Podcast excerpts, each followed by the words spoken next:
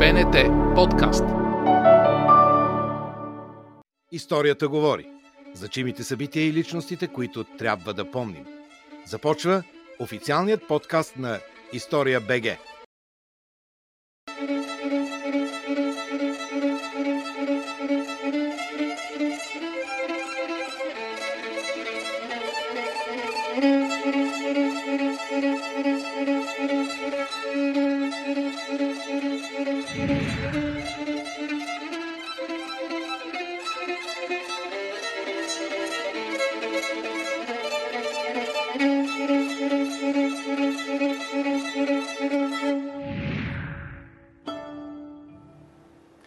Добър вечер и здравейте! Вие сте с История БГ и разбира се Българската национална телевизия.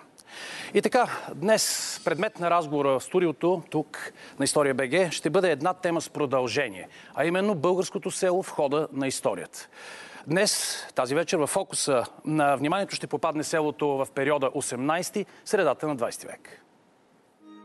Българското село. Представата за него се откоряват две крайно противоположни тенденции – от една страна, той е обект на идеализиране, свързано с разочарованията от първите години на след освобожденското време. Идеализиране, което дължим на литературата и на творчеството на някои от големите български писатели от началото на миналия век, за които селото е място на патриархалната хармония, където се пазят изконните български ценности. Дори и учен от ранга на Константин Гълъбов ще направи поетическа възхвала на селянина, който е едно пеещо, полуезическо същество. Той живее с религията на дъбравите и в песните му пее самата природа, защото самият той е един къс природа, недокосната от опадащите културни влияния. Посветил живота си на черните угари, той се чувства като жених на земята и на песните му пригласят планинските ручи и полските чучулиги. Другата също тъй силна тенденция е обругаването на селените и селското, асоциирането им с изостаналост, простотия и нездраво вкопаване в миналото. Цялата тази разпънатост между възхвала и срам със сигурност е попречила на създаването на задълбочен и сериозен научен интерес към историята на българското село. А я има и тя е неотменна част от историята на България и българите. Да ви представя гостите в студиото на История БГ днес. Здравейте, казвам на доктор Милена Ангелова. Здравейте. Добър вечер. От Югозападния университет Неофи Трилски. Добър вечер. Здравейте. И на доцент, доктор на социологическите науки Мартин Иванов, който представлява и Софийски университет Свети Климент Охридски. Още веднъж здравейте. До него, здравейте и вие, и е, е и главен асистент доктор Петър Добрев, също от Софийски университет, Свети Климент Охридски. Сърдечно благодаря от името на целия екип, че се отзовахте и ще бъдете тук на ползу родо българско, мога всъщност да кажа, всъщност на цялата, на цялата аудитория на предаването. Вие, нашите зрители, знаете, че ви призоваваме всеки път да бъдете активни, когато ни изпращате в социалните мрежи или в социалната мрежа Facebook, в частност или по-точно, своите коментари, своите въпроси, своите позиции. Правете го и този път. Бъдете, моля ви, съдържателни и синтезирани в информацията, която пращате, но награда отново ще има. Тя и този път любезно предоставена от книжарници Хеликон и представлява книгата Полах от дълбините от Румен Стоичков. Ако искате да ни гледате в ефира на Българската национална телевизия, но сте възпрепятствани в това свое намерение, вие можете да посетите страницата ни във Facebook historia.bg или да слушате нашия подкаст, който е интегрална част от SoundCloud канала на Българската национална телевизия. Ще започна с един въпрос към доцент Иванов, тъй като той, предполагам, си спомнят. Нашите зрители беше части от първия разговор от тази поредица дебати и дискусии, посветени на българското село през вековете. С едно кратко обобщение ще ви помоля на това, което миналия път тук сътворихте вие, заедно с колегите. Сътворихме, да, хубаво казано.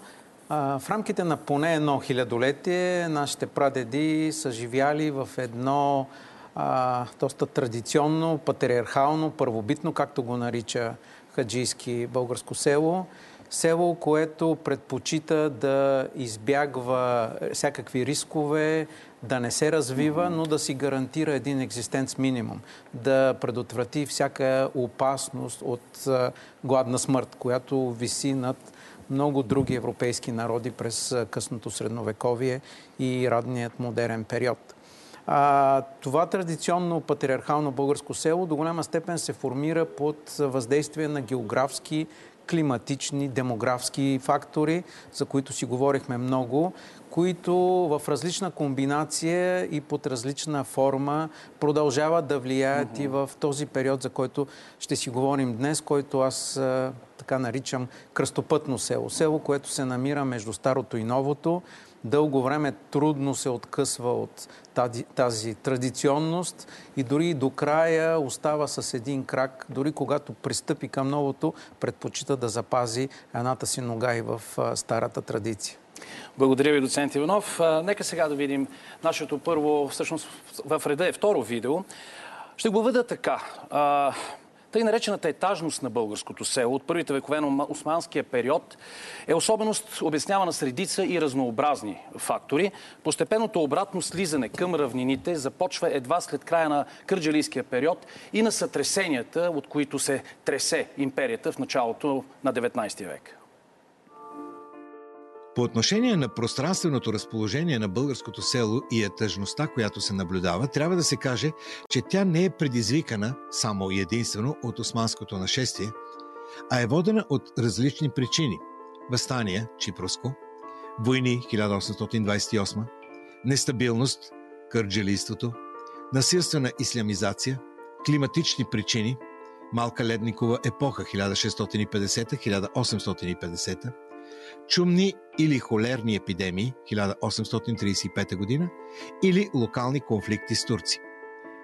Изследвайки Кюстендилското краище, Захариев очертава следната хронология на формиране и разпадане на селата в махали и колиби. В края на 18 век в краището възникват много села. Първото заселване е било по единични дворове и по родове. Така възникват 62 селища с не повече от по 7-8 къщи – от втората четвърт на 19 век започва и слизането към равнината. Руският консул в Русен Мошнин през 70-те години на 19 век дава оценка, че при имущество от 5000 гроша едно средно селско семейство дължи годишни данъци, такси и прочие в размер на 1382,5 гроша или 27,7% върху имуществото си. Австрийският консул София пък изчислява, че през 1853 г. селянинът с имущество от 3000 гроша ще плати данъци в размер на 850 гроша или 28%. Чужди наблюдатели отбелязват, България предоставя поразително доказателство за това какво може да направи премахването на ограниченията в една плодородна земя – Разширеният износ насърчи българите да увеличават производството си изненадващо бързо и се предполага, че само България ще изнесе толкова зърно, колкото Молдова и Влашко в рамките на 10 години. Внезапно, пред селските очи, зася блясъкът на просперитета. Нивите им, до сега запуснати и неплодородни, се превърнаха в плодни градини. През 1883 г. са прияти правила за домашни актове владала, а през 1892 година е гласуван закон за замяна на турските документи с крепостни актове. Той предвижда в 10 годишен срок всички собственици на тъпи да се снабдят с нотариални актове. И така, селото из българските земи и по българските земи в, бих си позволил да кажа, по-конкретно втората половина на 18 век, началото на 19 доцент Иванов вече го определи като едно кръстопътно село с оглед на промените, които се задават и ще се осъществят, макар и с една нога в миналото. А, доктор Ангела, бих искал да ви попитам, да започнем от вас, не, не възразявате, не надявам се. А, вие как виждате този период, най-напред от, от към пространството на българското село и структурираността на това пространство? С структурирането, това, което представи е, видеото, мога само да го потвърдя, но по принцип съм се интересувала повече с навлизането на новите земеделски знания, това, mm-hmm. което идва от физиократите от Европа още в началото на 18 век, което е разпространено там. А, в а, този можем да кажем, интелектуален елит, който се опитва да превежда, да свежда тези знания до, до по-широк кръг хора. В България, поне в българските земи, се случва някъде средата на 19 век. И тук са примерно усилията на Никола Икономов Жеревненеца, който превежда хиляда... Не превежда, а написва за първи път на български язик тази книга «Земледелие».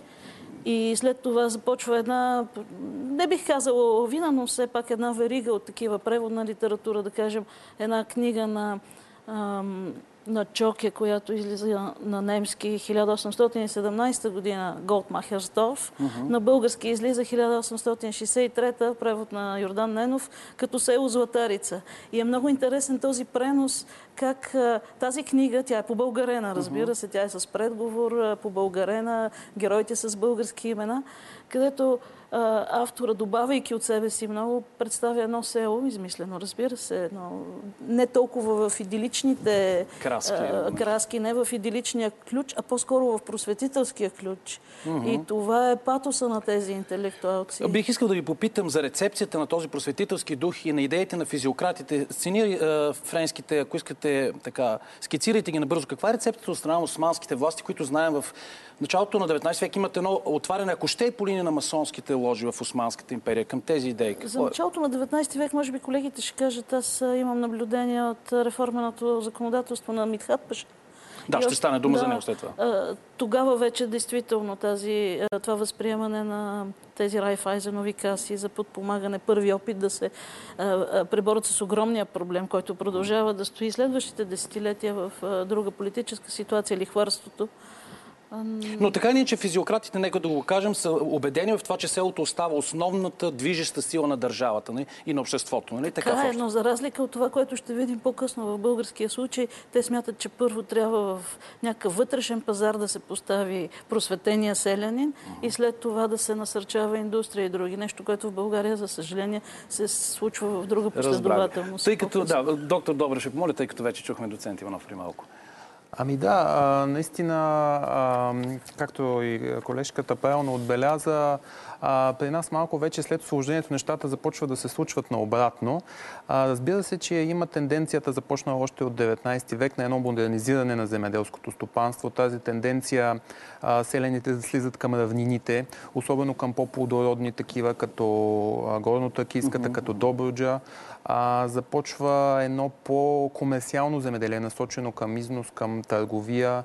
Появяват се а, вече средата, края на 19 век български чифлици, т.е. модерни земеделски стопанства, които вече са на капиталистическа основа, още по османско време. А, но а, съответно вече след освобождението тази картина по някакъв начин трябва да се адаптира, трябва да се претвори и в а, официални политики от българската държава. И макар, че доста от тази инерция е запазена, в един момент се оказва, че държавата взима и ни малко по-различни решения. Още в края на 19 век има един голям дебат в българската политика между, може да кажем, най-завените економисти, политици, индустрия или земеделие. И то е доста недвусмислено обаче да, спечелен да. от тези, които обират за индустрия. Въпреки, че на страната на земеделието, така да кажем, застават също авторитетни фигури, като Димитър Яблански, Петър Габе, а... Добре, извинете, че ви прекъснах. Да. Бихте ли дали оценка, че това е, е изява или феномен на едно несвоевременно бързане да се индустриализира едно неготово за това общество. Усещам нещо да, подобно. Абсолютно. А, това е характерно за всички балкански държави да. от този период. Въобще от момента, в който се появяват на картата, а, те доста бързат да наваксат. Това, като ето възприемат като изоставане, както в политически, така и в економически план от Западна Европа. Естествено, че Западна Европа е модела. Балканските държави в большинството си се откъсват от османския свят и бързат да се приобщат към западния. Те гледат на Запад, виждат, че там вече се е случила индустриална революция и се опитват да повторят. Сега, въпросът е, че разбира се, машинално не може да бъде повторено, още повече, че вече така, нещата се случват в една съвсем друга конюнктура, пазарите са различни, външно-политическото търсене, външно-търговското търсене е различно, а и чисто условията в балканските държави не винаги позволяват моментално да се, а, да се пристъпи към това. Резултатът обаче от тази политика е, че селото до голяма степен е оставено на самотек. То е леко неглижирано за сметка, даже тежко неглижирано за сметка на индустрията, въпреки че трябва да я захрани. И така се получава един парадокс, от който сякаш държавата така и не успява да излезе. Доцент Иванов, е, да ви покани вас, но ще ви помоля, ако, ако имате желание за това, да върнете малко пак към, да, към 18 категории е селяни, да, да, картината да я... Вашето видео беше много, много плътно и много богато на теми но от тях според мен е най-важна, която трябва да откроим е демографията. Ако българското село най-сетне излиза на този кръстопът на модерността, за който говорихме преди мъничко, според мен е а, до голяма степен причина е една поредица от случайни или не случайни събития, довели до решителни демографски промени някъде в края на 18 началото на 19 век. За съжаление, ние нямаме по-точна информация, но е ясно, че горе-долу в този период, който благодарение на много известното изследване на Вера Мотавчиева, Кърджалийски времена, се нарича с този етикет в нашата историография, но всъщност представлява един период на 3-4, а може би и повече, малко повече десетилетия анархия, политическа, анархия, стопанска, разбойници, унищожаване, изгаряне на села, принуждаване на българското население да избяга или още по-високо в планината, или по-често за първи път да слезе в градове, защото те са относително по-защитени. След тези няколко десетилетия на анархия имаме един естествен период, както след всяка война, на а, демографски бум, на компенсиране на раждаемостта на отложените раждания, които са се отлагали през предните десетилетия. И според мен, за да се превърне този процес в устойчив, роля играе нещо, което също беше маркирано в участие в видеото. Става въпрос за решението от, твърди Любен Беров от 1804 година, приложено в България, да се отмени забраната за износ на зърнени храни и за свободно формиране на цените. До този момент селените нямат абсолютно никакъв интерес да произвеждат повече от това, което те ще консумират и ще си платят като данъци, защото иначе знаят, че рискът то да бъде заграбено от а, някой е много голям. Сега, когато а, цените вече са, се формират на база на пазара, на търсенето и възможността а, тези зърнени храни да бъдат изнасени и да донесат богатство и някакъв относителен просперитет на българското село. Тогава в рамките на няколко години, буквално, както ни показват чужите търговски консули, и те бяха и цитирани във видеото, а, българина да. просто успява да, да сътвори някакви чудеса в а, бившите занемарени полета, които векове наред пътешествениците, вие имахте толкова предавания за тях, mm-hmm. ги описват как са буренясали, как са празни, как не срещнат нито селища, нито хора. Този процес, който започва някъде в средата на, 50, на 19 век и продължава почти до Балканските войни, а може би и след това, както го нарича професор Георги Данаилов, бащата на известният а, сценарист и писател да, да. Георги Дане, т.е. бащата не, а дядото и а, той носи неговото име, го нарича свличане на население от предпланините, изравнява се, променя се от нази етажност. Uh-huh, uh-huh. Но а, този процес на демографско нарастване на населението, което започва като естествена компенсация, след това усилено от отворилите се нови стопански възможности, довежда до значителна промяна на гъстотата на населението и постепенна потребност населението да започне да търси малко по-интензивни методи за обработване на земята, тъй като през първите 50-70 години да. това повишено търсене се компенсира чрез увеличаване на работната ръка, mm-hmm т.е. по-голяма раждаемост и много бързо увеличаване на населението и чрез увеличаване на обработваемата площ. Това в един период от време, може би 20-30 години на 20 век, вече става невъзможно и тогава започва процеса, който и Милена Ангела описва за трансформация на българското село от едно изостанало в технологично отношение към едно променещо се. Мен ми се иска именно към доктор Ангелова да отправя сега този въпрос за Митхат Паша. Вие вече някои законодателни инициативи, много да. важни е, на високата порта споменахте, но касите, общополезните каси на Митхат Паша като валия на Дунавския вилет. Всъщност първата каса той е, организира още когато като е нишки, начало да. на Нишкия ялет. Да, те се създават и в времето преди руско-турската война около почти 40 са на брой. Но да обясните за публиката какво представляват просто, защото не всеки полезните каси, които са от Райфайзенов тип, по-късно и замеделските кооперации до голяма степен повтарят този модел и те всъщност лягат и върху мрежата, която се създава още по времето на Русенския виолет и след Митхат Паша продължава да работи това. Проблема обаче, който така предизвиква известно недоволство е, че за да се създаде капитала, да се организира капитала на тези каси, всъщност принудително се увеличава натурално минералния данък.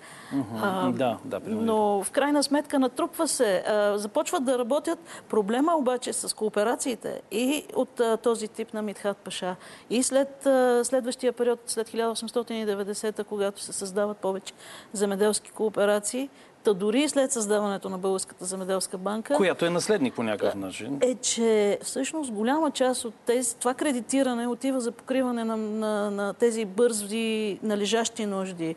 А, справяне с лихвите, изплащане на данъци, а не се не се а, инвестират в дългосрочни проекти, и, а, машини да. или а, подобряване на сортове.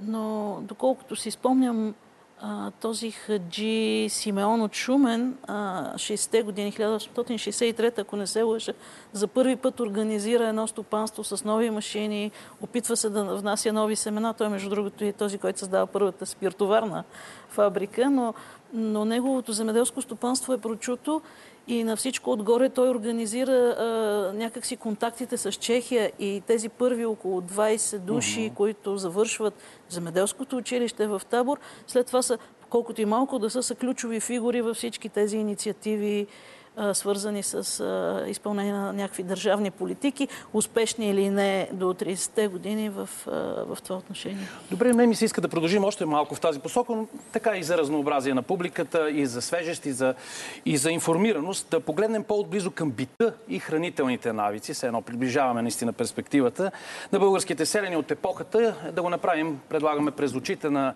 неколци на западни пътешественици и изследвачи, респективно. До към 18 век масовата селска къща няма прозорци, а само два отвора – врата и комин. Поради това помещенията са полузадимени. Според Уилям Хънтър, в центъра на стаята има широк комин, но той не може да измучи димът и всички се задушавахме. 1792 година. Описанието на французи на Фериер дю Съвбъв е още по-картинно – Покривът от слама има отвор по средата, през който излиза димът. Повечето от него обаче остава в къщата и българите са свикнали с него. Съмнявам се, че някоя лисица ще влезе тук заради дима. Да гони кокошките, които нощуват в къщите с стопаните си заради дима. Не консумират много месо. През октомври обикновенно колят някоя крава, но това се счита за голям разкош. От месото правят суджуки, различни зеленчукови кебапи. Обикновено ядат сирене, кисело мляко, яйца, салата, приготвена от краставици, чушки, лук и чесън. По време на техните пости се препитават почти изцяло с боб и маслини. В живота си българинът избягва всякакви излишни разноски и живее много скромно. Зелената голяма чушка, мекият черен хляб и водата от стомната съставляват обяда на българския земеделец в полето и на кираджиите по пътищата, които си подслаждат яденето най-вече още с сирене или сланина. Гражданите не живеят много по-добре. Да, искам и се само, че да продължим още малко предишния разговор, предишния дял на разговора. Все пак да кажем, през 19 век настъпват ли в резултати на реформите в Османската империя законодателно някакви промени в категориите селени, немюсюлмани, в каква е динамиката спрямо данъци? Ще ви помоля наистина синтезирано спрямо данъци и повинности, доктор ами, Добрев. Масово българските селени, още тук говорим за османския период на 19 век преди освобождението, са да, свободни селени, които притежават своя земя. Отделно те често взимат на изполица земя. Това е все едно под найем взимат от по-големи собственици, които обаче преотдават своята земя.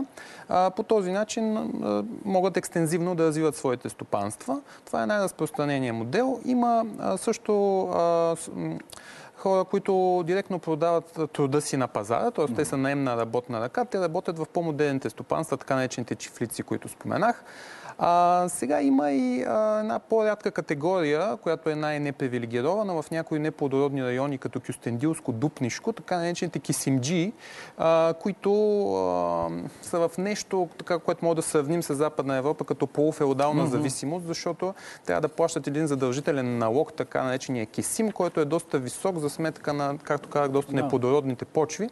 Така че това ги прави в, наистина в една трудна ситуация. Точно затова там се появяват редица селски брожения, нападения, бунтове и налага след това и българската държава, когато вече се появява а, на небосклона, да трябва бързо да реформира точно тези региони. Приема се един специален закон за статута на чифлишките и господарски земи там, за да може а, селените да бъдат оземлени а, и да могат така да по някакъв начин да се приобщят към общото състояние на селените в България, което, както казахме, е като цяло на дребни стопани. Хора, които притежават до 50 дека, реално фамилно обработват земята.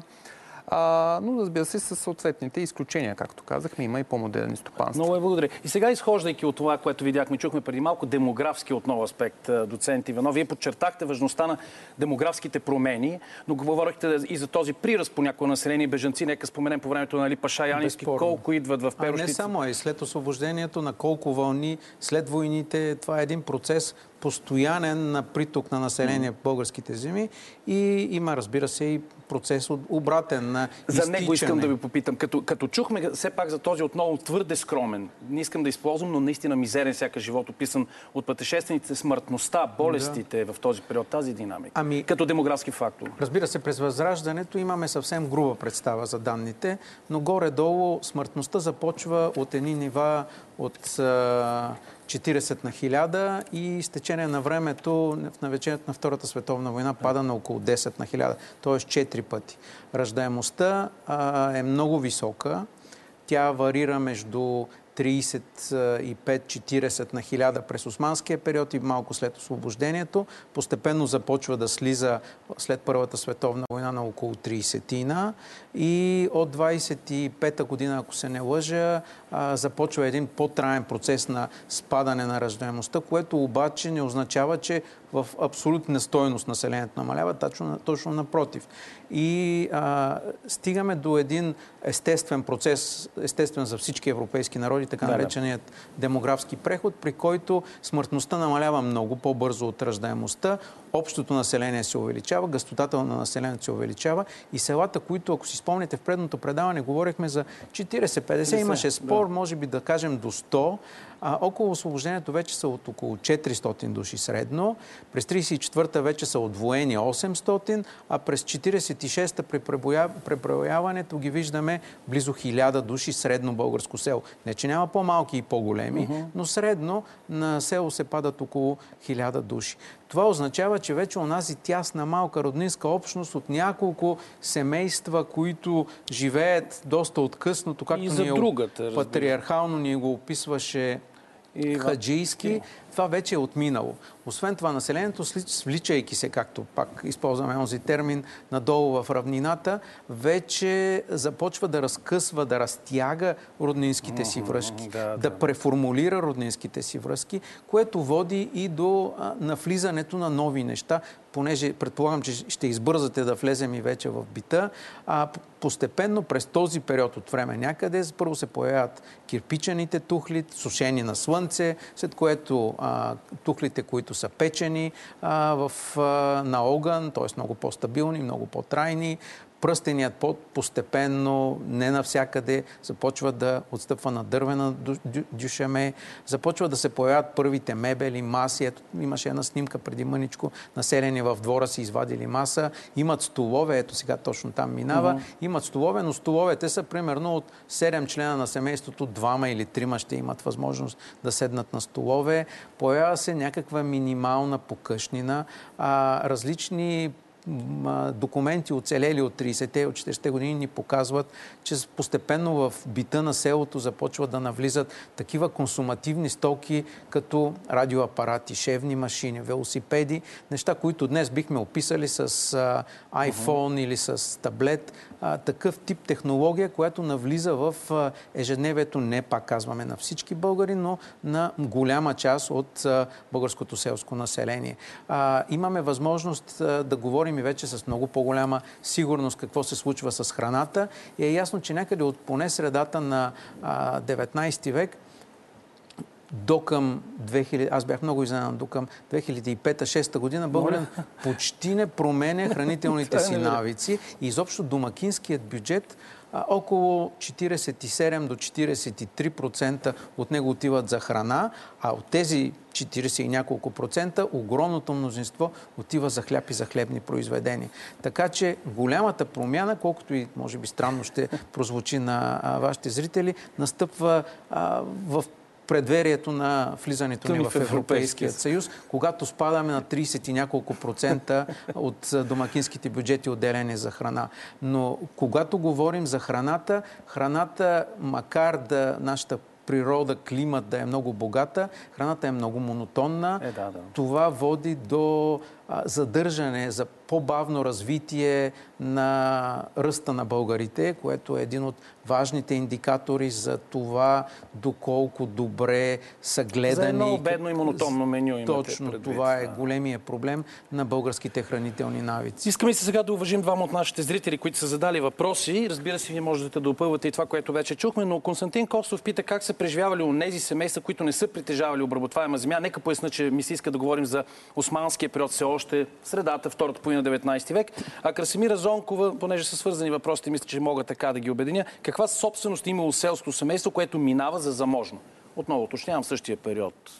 Доктор Ангелова, Пак казвам, че за османския период не се чувства Да, но компетентна, ако- но, по принцип а, а, а, мисленето за големината на, на недвижимия имот, на ниви, ливади или какъвто е там, в стандартите, които и Мартин познава по-добре, а, под 50 се счита за дребно земеделско стопанство като декари.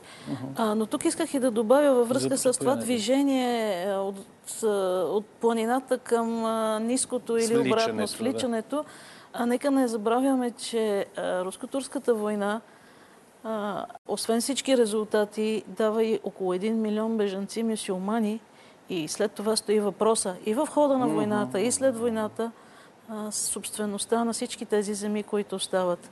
Става въпрос за турци, става въпрос за тези черкези, които са заселени след Кримската война. Така че въпроса за аграрния преврат, както се нарича да, да. официално, понякога се свежда в много места и в много случаи до едно заграбване безконтролно Това ще на... да ви да кажа. От мои лични занимания по линия на моята журналистическа работа в телевизията, в разговори с хора, които помнят от дедите, си, съм чул и разкази и за заграбване, но и за и купуване, между другото. Купуване има, да. И, и това го има.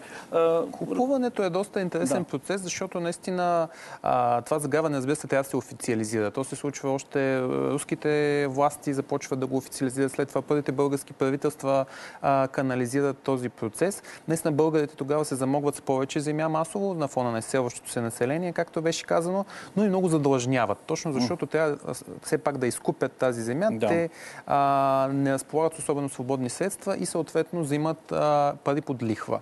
А, оказва се обаче, че тази лихва е изключително безконтролна в този период и изключително много хора, включително цели села, задлъжняват с а, проценти, които не могат да връщат. Така че всъщност аграрният преврат, макар да оземлява тези, които преди са нямали земя, както беше въпросът Да. на зрителя ви, а, много скоро след това колелото се обръща и тези хора се оказват в по-лошо състояние. Наистина лихвата е безконтролна, а, а, раздават тях включително хора, които са народни представители. А, наскоро професор Палангурски направи едно изследване за един от учи... а, участниците в учредителното народно събрание, Цвятко Пупов, депутат от Враца, който раздава лихва до, стигаща до 200%. Така че представете си а, как се връща нали, такъв заем. Естествено, че а, доста хора се разоряват по тази линия и съответно това забавя, можем да кажем, някакви модернизационни процеси а, в нашето земеделие и селско стопанство. а, пак отново заради Константин Костов, ако леко ви върна в османски период, ако нямаш обработваема земя, какво ще стане? Това, което казахте за полуфеодалния момент в Дупница. По-скоро ставаш наемен работник, търсиш някъде, където на- наемат лица за, примерно в някои от тези по-модерни чифлици или пък бягаш към града. Това също е вариант. Там търсиш някакви Но занаяти. почти няма такива, да, Да, ви да. Така ли? Почти няма хора, които да нямат земя. Дори и те в града за- задължително ще си имат лозе, бахча, ще си гледат царевица или нещо, за да си добавят максул, както го наричат тогава, за да си добавят и да могат да си спестят необходимостта да си купуват И от ще пазара. се отидем, можем и към онази културно-антропологическа вече. Имам чувството константа при българите, че никога така и не са били зависими изцяло. Селени винаги са имали, са били владелци на земя от средновековието. Това е много важен а, модел и само да продължа Да, само ще ви Моля да се интензивно. да, за да, да, не, не, за да пуснем ви. Заповядайте, но после А, само да продължа и да довърша веригата, която Да. описа а, колегата Добрев. След като а, доста от българските селени задлъжняват и изпадат в невъзможност да си плащат задълженията, през 1993 година, ако се не лъжа, Благоев, Димитър Благоев, Да. пророкува, че до 10 на 15 години тези разорени селени ще станат пролетариат, а пък чифликчиите ще станат богати собственици на големи чифлици. Оказва се обаче, че това не се случва. По ред причини, които сега очевидно няма да имаме тази възможност, но а, това, което структурно определя отношенията между селото и държавата е, че държавата се сблъсква с много селени, които са собственици които имат обаче и право на глас. Поради което държавата не действа с преса да изцежда Да. ресурси и да ги насочва към индустриализацията, независимо кой печели дебата земеделие или индустрия, а просто се опитва някакси така да дискутира, да убеждава селото. Особено видимо е това през 20-те и 30-те години, като изпраща учители, изпраща агрономи, изпраща сестри посетителки Те и ред много други Еми, ето, навлизаме си Държавни- наистина в бъл- българския век на модерността, 20-я, а, с това, което казахте, така че спокойно ще можете да продължите, само да изгледаме Разбира видеото. се, А, да не, съм- не. Извинявам се, да, Не, не, се, няма казвам. нищо. Не, аз изчаках. Вие така или иначе вече всички заговорихте за, за този период. Ключов, разбира се, то е ясно. Да насочим поглед най-общ най-напред към динамиката а, в живота на българското село от първите три десетилетия на 20 век. Ще го направим с помощта на двама автори този път. Яна Янчева и Нанко Моралиев. В началото на 20 век селското стопанство отчита интензификация в своето развитие, подем в животновътството и бързо нарастване на продукцията в резултат на разширяването на обработваемите площи, увеличен внос на селскостопанска техника, протекционистична държавна политика, включваща стремеж към модернизация и навлизането на търговските отношения в сектора. Нарастването на пазарните цени на селскостопанската продукция от началото на века и облегчаването на данъчната тежест допринасят за увеличаването броя на средните стопанства. Отчредяването на Българска земеделска банка и възникването на земеделски спестовни каси подпомагат значителното ограничаване на лихварския капитал в селото. Земеделското управление на Александър Стамбулийски 1919-23 година провежда реформи, с които се стреми да ограничи едрото земевладение и да оземли бежанците след края на Първата световна война. От средата на 20-те години се засилва процесът на раздробяване на земеделските земи поради настъпилата пренаселеност, което става пречка за модернизацията. През 1934 година 63% от стопанствата притежават земя до 50 декара, а притежаваната от тях земя общо представлява само 30% от цялата обработваема площ в България. Селата, разхвърляни из равнините, долините, пред планините и планините на нашата страна, представят както три четвърти от населението, така и три четвърти от българската стопанска действителност. Ето защо в основата на всички стопански проблеми у нас лежи проблемата за българското село. Изглежда, че то, селото, лениво дреме в покоя и идилията на стопанската и битова традиция и пази старозаветните морални скрижали. В неговите недра обаче бавно, но непрестанно се извършват мъчно уловими промени, които постепенно се натрупват и изменят както неговата физиономия, така и стопанската му структура. Патриархалното затворено селско стопанство, самозадоволяващо нуждите си в рамките на семейната за друга, се превръща в стоково и парично, което произвежда за пазара и там купува предмети, що са му необходими. Селянинът от разностранен и самозадоволяващ се производител се превръща в едностранен производител и разностранен потребител. Настъпи коренна промяна и в семейните отношения. Старото патриархално селско семейство групираше няколко поколения под общопризнатата семейна власт на най-стария. Семейството бе едновременно и натурално затворено стопанство, което само задоволяваше многобройните си членове. Новото селско семейство замести семейната солидарност с индивидуализма на отделните двойки. Произвеждането на земеделски стоки за пазара, където се реализуват парични блага, замести производството на необходимите блага за самозадоволяващата се многочленна семейна общност. Порасналите деца образуват нови семейни домакинства, отделно от бащите. Дано не ми изневерява паметта, но мисля, че тези думи на Нанко Моралиев са от неговата статия Социология на българското село, публикувана в философски преглед през 30 година. Господин Добрев, разбира се, че тук земеделската идеология и земеделското правителство, което решава на Стамбулийски има възможността да я осъществи, са много важни. Какво ще ни кажете за да, този това е нещо много специфично за българското село, че макар то, както казах, да е сравнително неглижирано от страна на държавната политика, то въпреки това е доста политически активно. А, и всъщност България е единствената държава, която формира а, през 20 век в Европа една а, голяма селска партия, която на всичкото отгоре идва и на власт. Защото, примерно, в Харватия също има селска партия на Степан Радич, но тя така и не, не е единствено управляваща.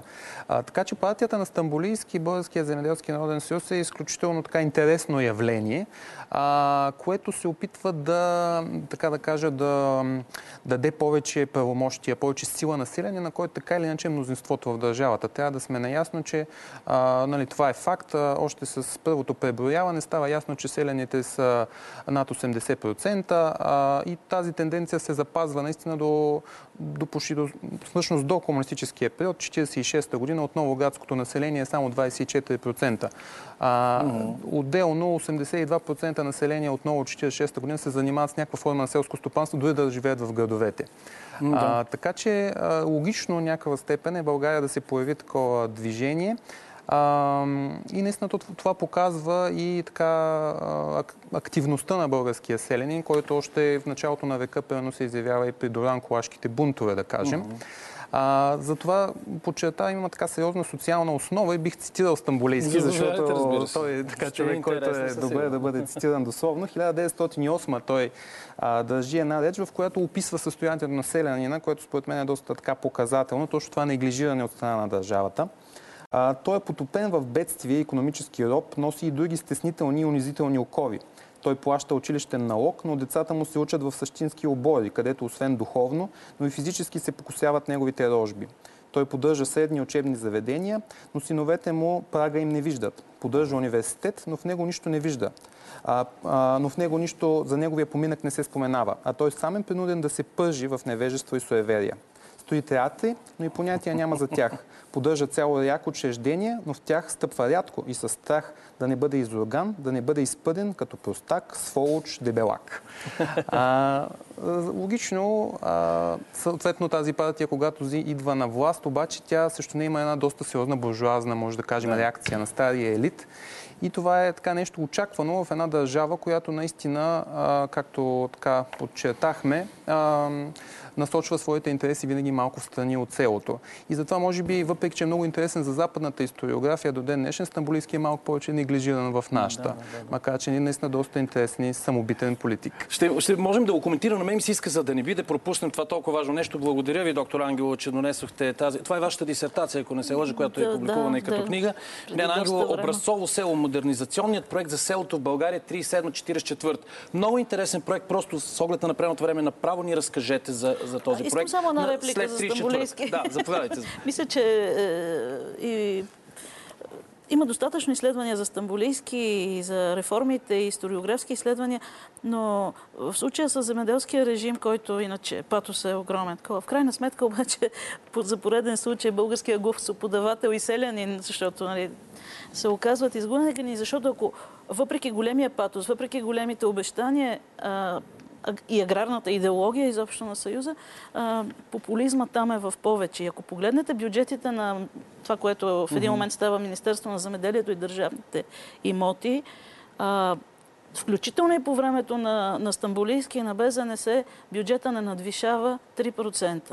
5% минава чак края на 30-те години. И това, което отива Аз не бих искал с цитата да правя да, апология на земеделския режим, но... Да, разбира се, но... Все пак той управлява в едно доста трудно време, веднага след войната и наистина не успява много да разгърне идеите си. Това но, също е факт. Така е, така е. И примерно една част от тези радикални закони включително и залагането на образованието и то земеделско образование в заселените в селското пространство, особено закона пък за водните синдикати, който в последствие се оказва успешен. Следващите правителства някакси позаглаждат тази радикалност на заложената политика и взимат добрите елементи. Иска ми се, защото съм сигурен, че доцент Иванов също иска да каже нещо на Стамбулийски, но моля ви, бъдете събран, за да можем да чуем от доктора. за Стамбулийски, колкото за факта. Безспорно има много популизъм, безспорно има кръщящи глупости, които се вършат тогава, с тези сопи, с биите гражданята и така нататък. Но същевременно земеделският режим отваря една врата, през който продължава по същия път да вървят всички следващи е правителства. Е Включително и физическите убийци на Стамбулийски не отменят неговия закон за трудовата поземлена собственост. Неговите физически убийци продължават същата земеделска линия, която, проземеделска линия, която ми дава възможност да кажа, че ако до войните акцента е върху индустриализацията, то безспорно от средата на 20-те години акцента вече е върху модернизация на селото за да го предпазим от комунистическата опасност. Няма какво да се лъжем. Но факта е, че държавата си дава сметка, селото е важно, то трябва да бъде приласкано, модернизирано и неговият бит трябва да бъде подобрен.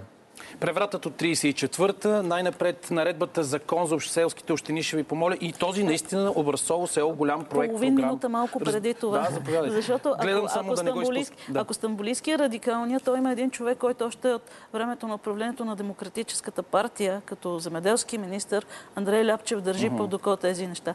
И не случайно 1925 година, когато, когато министър е Янаки Молов, нали, ключовата фигура във всички тези и с аграрната социология и с а, а, въобще ситуацията в селото и залагането на програмите преди Багрянов. А, и не случайно всичко това се залага при управлението на демократическия сговор. И, и това, което е най-важно, което още го виждат тези просвет, просветители възрожденски, изучения земеделец. Нали, mm. Това е ключа да се създаде достатъчно голяма мрежа от земеделски училища за момичета и за момчета, които, в които се вижда ресурса, след едно или две поколения нали, образа на модерния фермер, а, който ще има отношение към земята, към дома си, към Нека сега един кинопреглед от 43-та година ни пренесе именно в тези времена и ще продължим да коментираме с това, което ви призвавам. Грижите на държавата за подобрение бита на селското население са намерили израз в образуването на така наречените образцови села. Едно от тези села е Дивля Радомирск.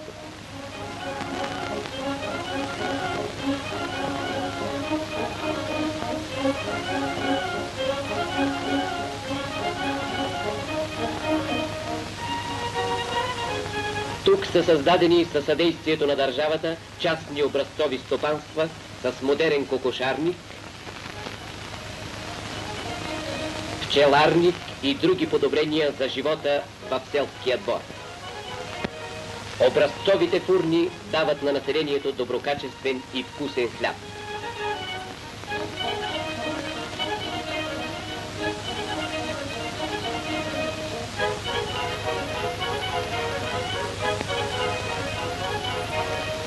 А хигиеничните кладенци бистра и студена вода.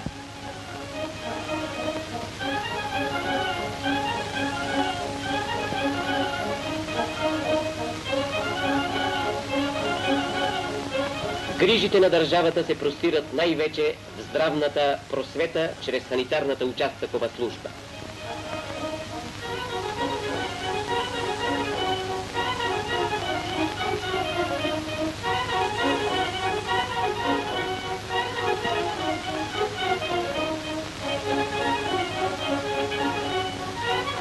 Селото е уредена добре обзаведена здравна съвещателна станция, където майките получават здравни съвети и здравна помощ от лекари и милосърдни сестри.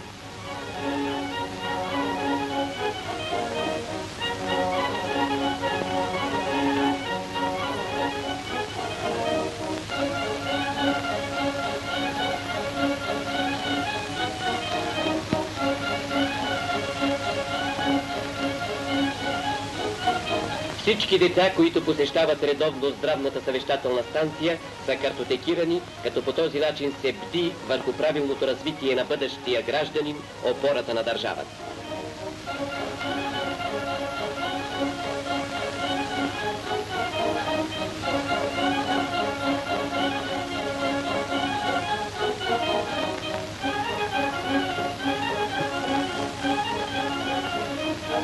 В здравната съвещателна станция има също така и добре обзаведен родилен дом. Докато вървяха кадрите от кинопрегледа, тук си подхвърлихме взаимно, че даже и дикторът остава същия след 9 септември в началото и пропагандният стил е много подобен. Да, след 9, след 9, 19 майския преврат 34 година много сериозно започва държавата да се а, направо намесва в делата на селото, да управлява, да, да, да, да опитва да осъществи програми. Моля ви да, да, да кажете, доктор Ангелов. Да, за съжаление, това, което се оказва лошо за демокрацията, се оказва добре за бързата процедура, тази вертикална субординация. Министъра каза, околийския нареди, назначаемия кмет. е назначен също. Но там, там е разликата, нали, както знаем, след 1934 година с наредбата Закон за селските общини е задължителен образователният цен за кметовете. А, и някакси в тази супер държавност, авторитарна, а, а, работата между различни министерства тече много бързо общината вече нали, няма автономност, там също тече бързо. Така че, а, когато идва тая програма, тя се сваля. Кметовете от друга страна са мотивирани, защото ако работят добре по тая програма, ще получат повишение следващата година при атестация и могат да станат и градски кметове или заместни кметове.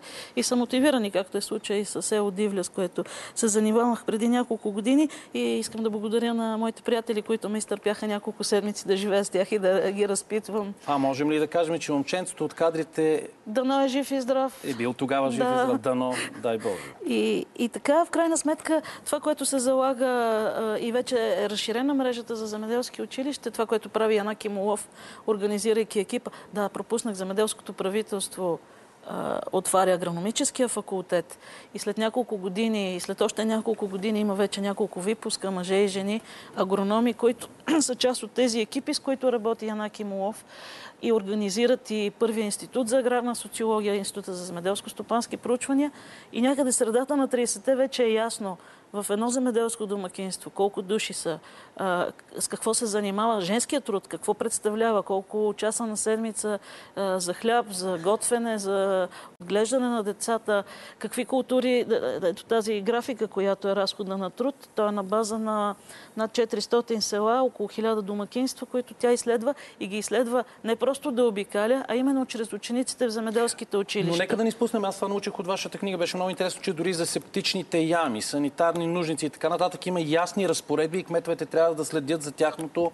Да, това е една силно авторитарна намеса, разбира се, но с ясна програма за хигиенизация, просвещаване и така. Така е, но там винаги съветите са да се подхожда леко, да, mm-hmm. да е без насилие. Примерно тези типови, типови а, а, скици за, за къщи, за жилища, а, тогава се облегчава процедурата и ако има кооперация в селото, може да се кандидатства първо за фурна комбинат, което е голяма инвестиция, където да се пече хляб, да има баня, сушилня, ако е, са плодове в района а, да, използвайки се такъв типов образец, да се получи безлихвен или много ниско лихвен заем за изграждането и да се раздава безплатно цимент за септични ями и хигиенични нужници.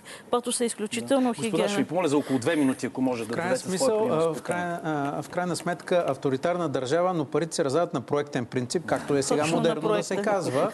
А, държавата ги отпуска през банката, обаче банката преценява доколко а, проектите са такива, които могат да се реализират. Обещаващи, да. И доколко са обещаващи. Така че а, това, което се върши през тези години, наистина е много впечатляващо. А, тази програма, която колегата Добрев прочете на Стамбулийски от 908 година, до голяма степен е реализирана през този период от време. Има го и агрономическият факултет, има и институтите, има и опитните станции и училищата. 46-та година преброяването показва, че около 70 8, може би, ако се не лъжа, или 75% от селското население и много повече от цялото население в страната са грамотни. А, същевременно в гимназиите над 60 и няколко процента вече са от селата. Тоест, селските деца не завършват само с задължителният първи а, етап mm-hmm. на образование. Те продължават и в следващият етап. Появяват се по-малко все още и в университета. Така че българското село през 30 години се показва зряло, за да Разбираме. осъществи някакви сериозни Доктор Добре, промени. само ще ви помоля, защото ни остават около 3 минути, да прелее в заключение вашето изказване сега. Ами наистина българското село показва, че може да се адаптира и а, че може да реагира на национални стимули. Още преди тези по-засилени държавни мерки 30-те години, в конкретни райони българските селени са успявали да развиват модерно стопанство. Казах а, за чифлиците в Добруджа, но също градинарството в Търново, в Лясковец.